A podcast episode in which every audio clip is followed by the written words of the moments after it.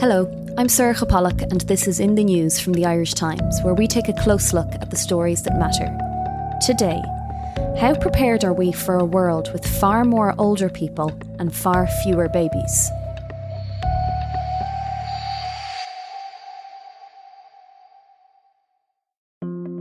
We human beings are living longer than ever before. Happy birthday to you. I don't know how I got that age. That's true.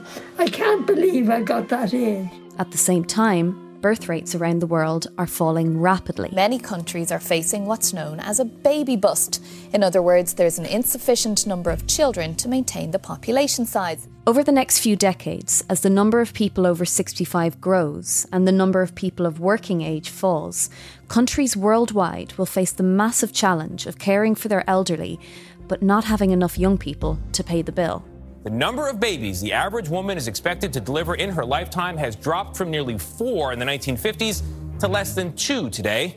And that could present an entirely different threat to society as we know it. Here in Ireland, this demographic challenge is no different. But after decades of underinvestment in care for our older citizens, are we at a disadvantage when compared to many of our neighbours?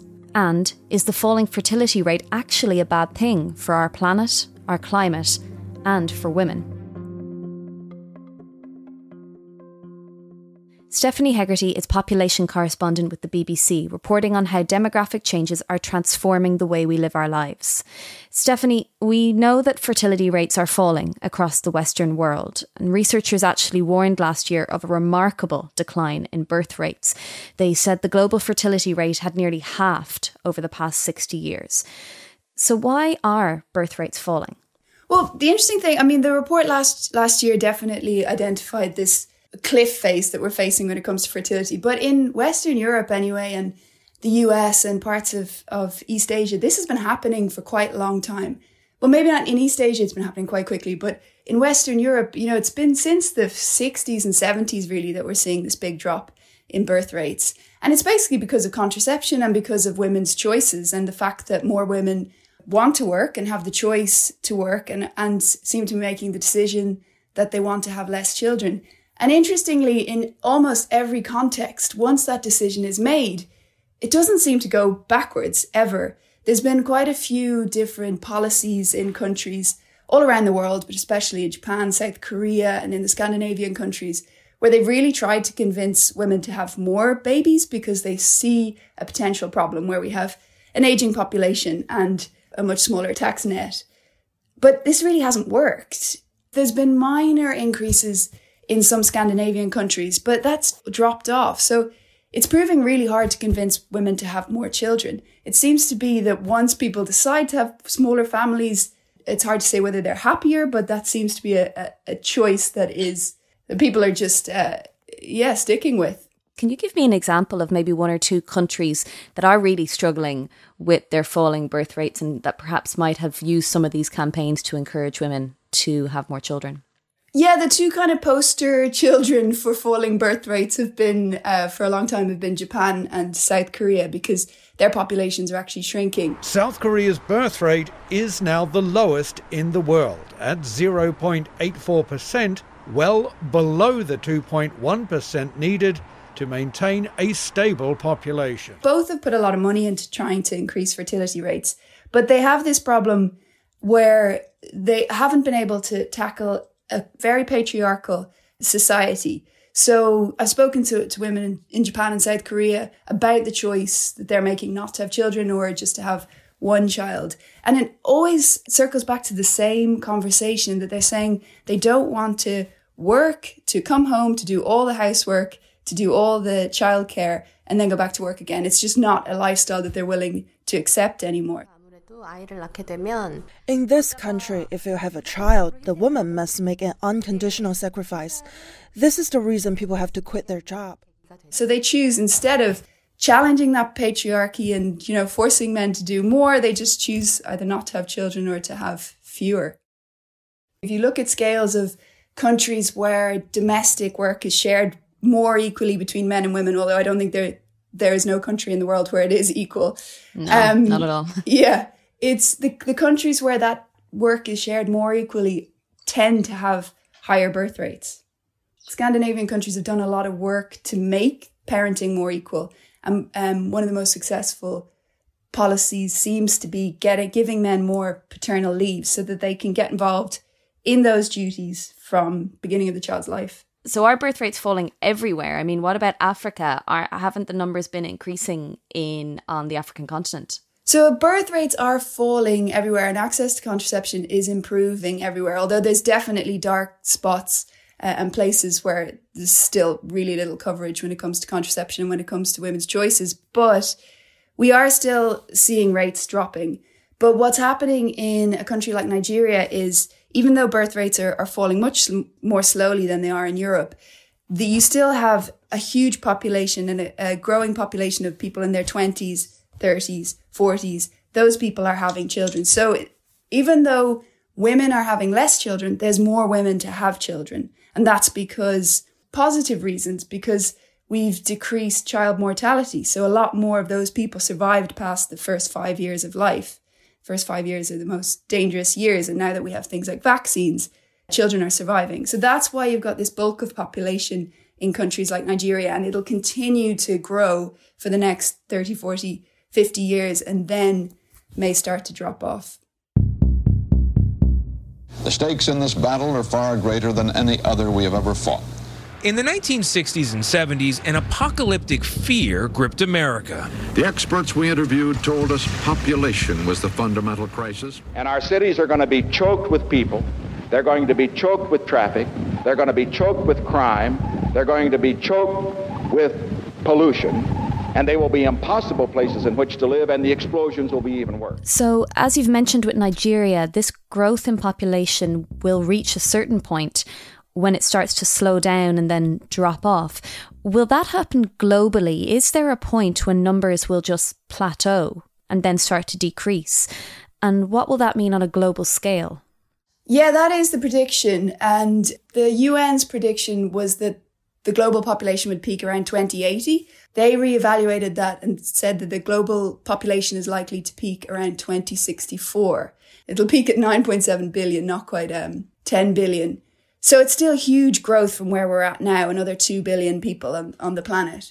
So what that means for the global population is we'll have much more old people. Many countries will be at 30% of their population over 65. And we'll have this imbalance. We'll have a lot of people in Africa. We'll have much fewer people in Western Europe and the US.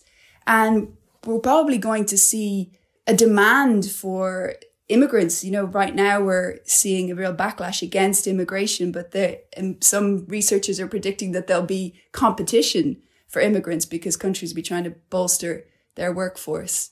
But if, you know, if, if that's not managed well, we could see huge imbalances, you know, very overpopulated countries and very underpopulated countries.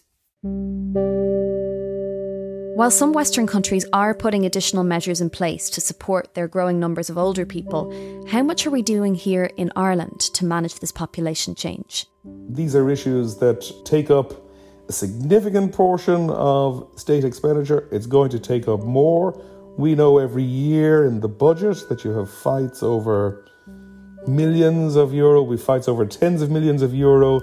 Ultimately, we fights over hundreds of millions of euro. And this is, is something that everyone is going to have to grapple with. Arthur Beesley is current affairs editor with the Irish Times and has written about the profound demographic shift that Ireland is facing in the coming decades. Arthur, I want to ask you about our ageing population, but first, just to explain the demographics of a population or how many people there are of different ages is often represented for us in a chart.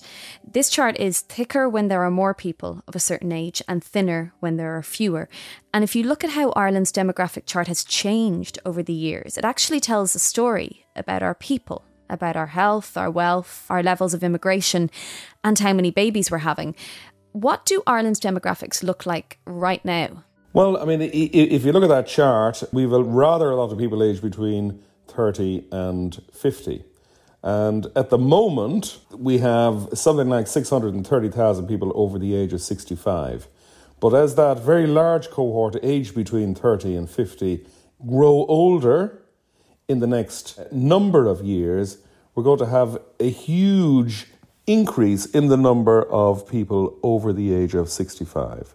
So the figures suggest that essentially by 2031, they were going to have 1 million people aged over 65, and that by 2050, or 2051 to be strictly accurate, the estimates suggest that there could be 1.6 million people aged over that age. And that essentially means that in 30 years' time, there's going to be a million people more aged over 65 than there are right now. So this is a very acute long term challenge for the state and indeed for society at large. And how do our demographic trends in Ireland compare to other countries? This is in line with trends in the rest of the Western world. However, our country is still a little bit younger than other countries in Europe, right? So, what it means is that we're a little bit behind the curve when it comes to this demographic profile, but our, the changes in Irish society will mirror those seen elsewhere. So the challenges we are going to face will be in line with those seen in other developed economies. There are challenges, right, involved in this. When people get older, it's more of a burden on the state, right? Well, absolutely. And I mean, even though people live longer, they need more care. What the pandemic has shown in very sharp terms is that the care we have for the elderly is pretty much under considerable strain, notwithstanding very considerable expenditure. So, I mean, at the moment, we spend about a billion euro on care in nursing homes. As a state, we spend up to half a billion, or a little bit below half a billion, on care for people in their homes. But as more and more people grow older, those figures are going to increase and increase quite substantially because if in the space of 30 years you got to have a million more people over the age of 65 that is going to increase the level of resources required at state level to look after the people. The number working to provide the taxation income to the state to pay for all this is going to be lower now put into the mix the fact that the population is going to expand at the same time and that will relieve some of the pressure. But as a proportion of the whole, the number of people of retirement age and ultimately relying on state help is going to increase. And Arthur, you recently wrote about the experience of a 69 year old woman from Dublin called Annie Corbello Lang, who, after a long and adventurous few decades living overseas, has now returned to Ireland and is faced with the dilemma of how to live in her elder years. Can you tell us a bit about her story? I, I, spoke to Annie a couple of weeks ago. She's a very, very uh, interesting and very alert person who is, is, at the point of life where she, she as as would many of her age, be wondering what what is the Uh, the long term trajectory and what are their preferences. I would love to have a situation whereby, you know, how you have sometimes a group of small houses with one bedroom maybe and, you know, or two at the maximum. But anyway, small little cottages. Her preference is that she would not like to live in a in a nursing home. Each of us lived or had an independent area there, and then we'd have a communal area where we could all meet if we wanted to, to have dinner or coffee or whatever, and have talks and maybe create things people wanted to paint or write or whatever. But that there was also the possibility to just go off on your own if you didn't want to talk to anyone or see anyone, but that you had the opportunity to be in a group of people as well. And then we could also look at the different stages of people who might need more help but uh, when she looks around her in County Roscommon, uh, she doesn't know if anything like that is available in her area, and she doesn't know how much it's all going to cost. And there's a there's a there's a there's an aspect of uncertainty there. My problem is I do work part time, which gives me a little bit of financial uh, addition to the pension. Uh, but for example, I don't own my own house, and I was living with a friend during the pandemic and all that stuff. But now I need to be independent. I am worried that if I ever have to give up work completely, most of my pension will be paying the rent because the rents have just gone up incredibly. The cost of renting or owning a home is a hot topic, and this latest data is likely to further stoke the fire. The financial side of it for me is a little bit scary. These are questions that everyone of her age is going to grapple with, and they're questions that everyone as society ages will ultimately have to tackle in their own lives. And she says that even when you're at the age of 30, when few people are thinking about these kind of long term issues, people of the age of 30 be thinking of other things entirely. But that there is the inevitability of aging because it's the one, it's one of those things in life that uh, you simply can't hold back. Uh, people used to say, they, what, what, are the certainties in life? Death and taxes. Well, before death and, uh, comes aging, you know. So, the pandemic has exposed the many weaknesses in the way we here in Ireland care for our elderly people, and it sparked a conversation about whether our system of institutional care, uh, nursing homes, actually works. Leo Varadkar, who was Taoiseach at the time, said we need to rethink our nursing homes. And Varadkar was talking in the context of the pandemic, where nursing homes proved to be the optimum environment for the spread of the disease, unfortunately. Today, we learned that almost one in five residents of nursing homes in Ireland contracted COVID 19 during the pandemic. The figure- and meanwhile, for people like Annie Corbello Lang, they simply don't like the idea of being in somewhere like a nursing home. They'd prefer to keep their independence, as most people would. So, Arthur, what is the alternative to nursing homes? the thinking at the moment, and, and this is the thinking for, for some time, is the, the optimal option is that people should receive care in the home for as long as that is possible and practicable.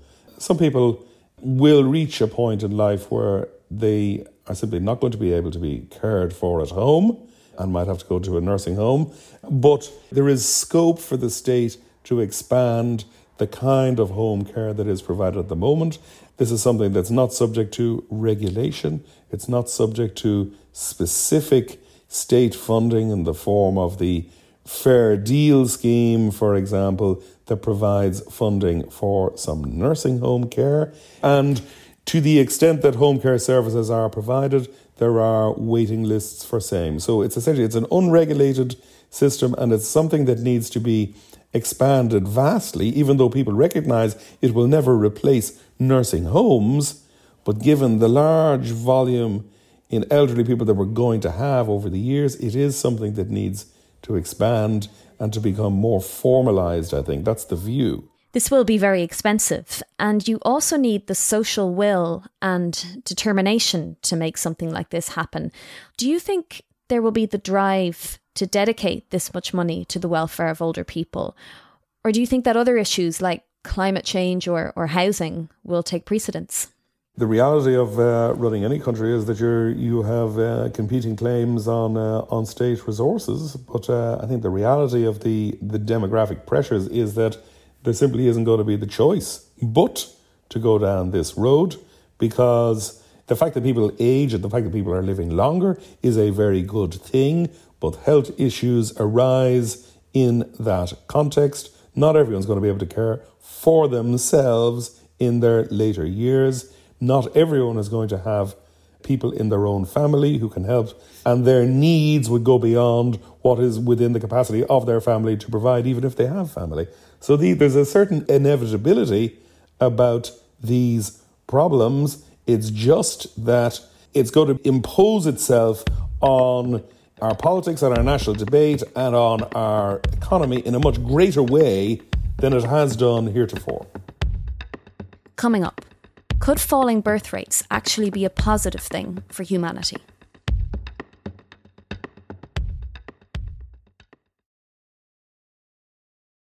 So, Stephanie, how can governments prepare for these demographic changes? And what will be the economic implications when we reach a point where the majority of people in society are elderly? In terms of the economy, I mean, what a lot of people always worry about is that this idea that the tax base is going to be so much smaller. But there are ways to manage that, and governments have to be looking at these at the moment. You know, you can increase immigration. That's basically what the UK has been doing for the past 30 years is just increasing immigration. And now with Brexit, the UK has to seriously consider how it's going to keep that up. You can change the tax structure. You can raise retirement age. Wouldn't be very popular, but if we're living much longer, do we want to be not working for 30, 40 years of our lives? You can get more women into the workforce. You can, we're going to have AI and more mechanization. So, you know, maybe we don't need as many people working. So there's a lot of ways you can, you can really deal with the economic impacts. And I also want to talk about the positives of all this, of the falling fertility rate. I mean, climate is the issue of our time. Won't less people on this planet be a good thing for its survival and for the availability of resources? Yeah, that is a huge argument. Um, and there's um, several campaign groups that are that get in touch with me very often to remind me of this point. Um, but it is uh, clearly less people will mean less demand on resources. But at the moment, you know, the the problem is that even countries with falling populations are consuming a huge amount more than countries with rising populations. There's huge disparity in how much we consume already. So I don't think it's as simple a calculation as less people, less damage to the planet. What about women? We've talked about women already and how one of the reasons, well, the primary reason that we're seeing birth rate drop is access to contraception. But that's a good thing, right? I mean, this is something that women around the world have been working and fighting for for decades that women can have smaller families and pursue a career. Where does that leave us now? Well, I think one of the important questions in all of that is are women having the number of children that they want to have? So, you know, there is evidence that some people aren't having as many children as they would like because of work pressures, because of lack of affordable childcare, because of the need for double income families now, which, you know, we didn't have in the, in the 40s or 50s.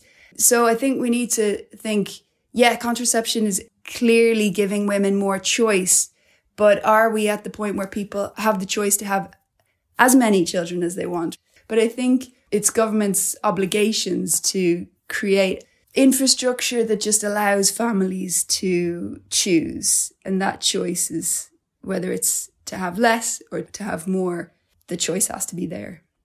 And I wanted to ask you about birth rates during COVID. Um, with so many people stuck at home and out of work, there were predictions of a baby boom during the pandemic, similar to the boom in births we saw here in Ireland during the economic crash. Now, I, on a personal level, witnessed this boom because every woman I know got pregnant during COVID. I'm one of the only ones who didn't, but that may also be an age thing.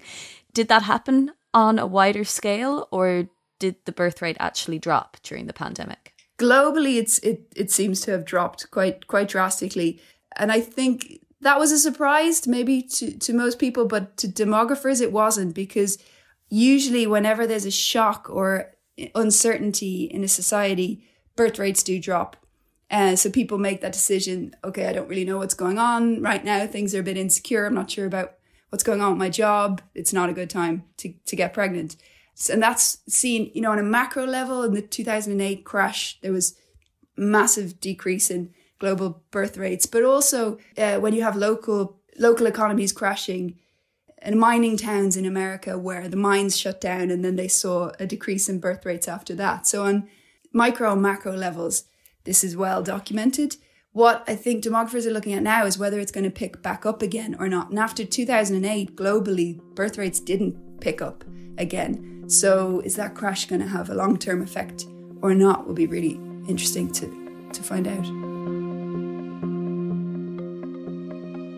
That's all for today. You can read more from Arthur Beesley on demographic changes in Ireland on irishtimes.com. In the news, we'll be back on Wednesday.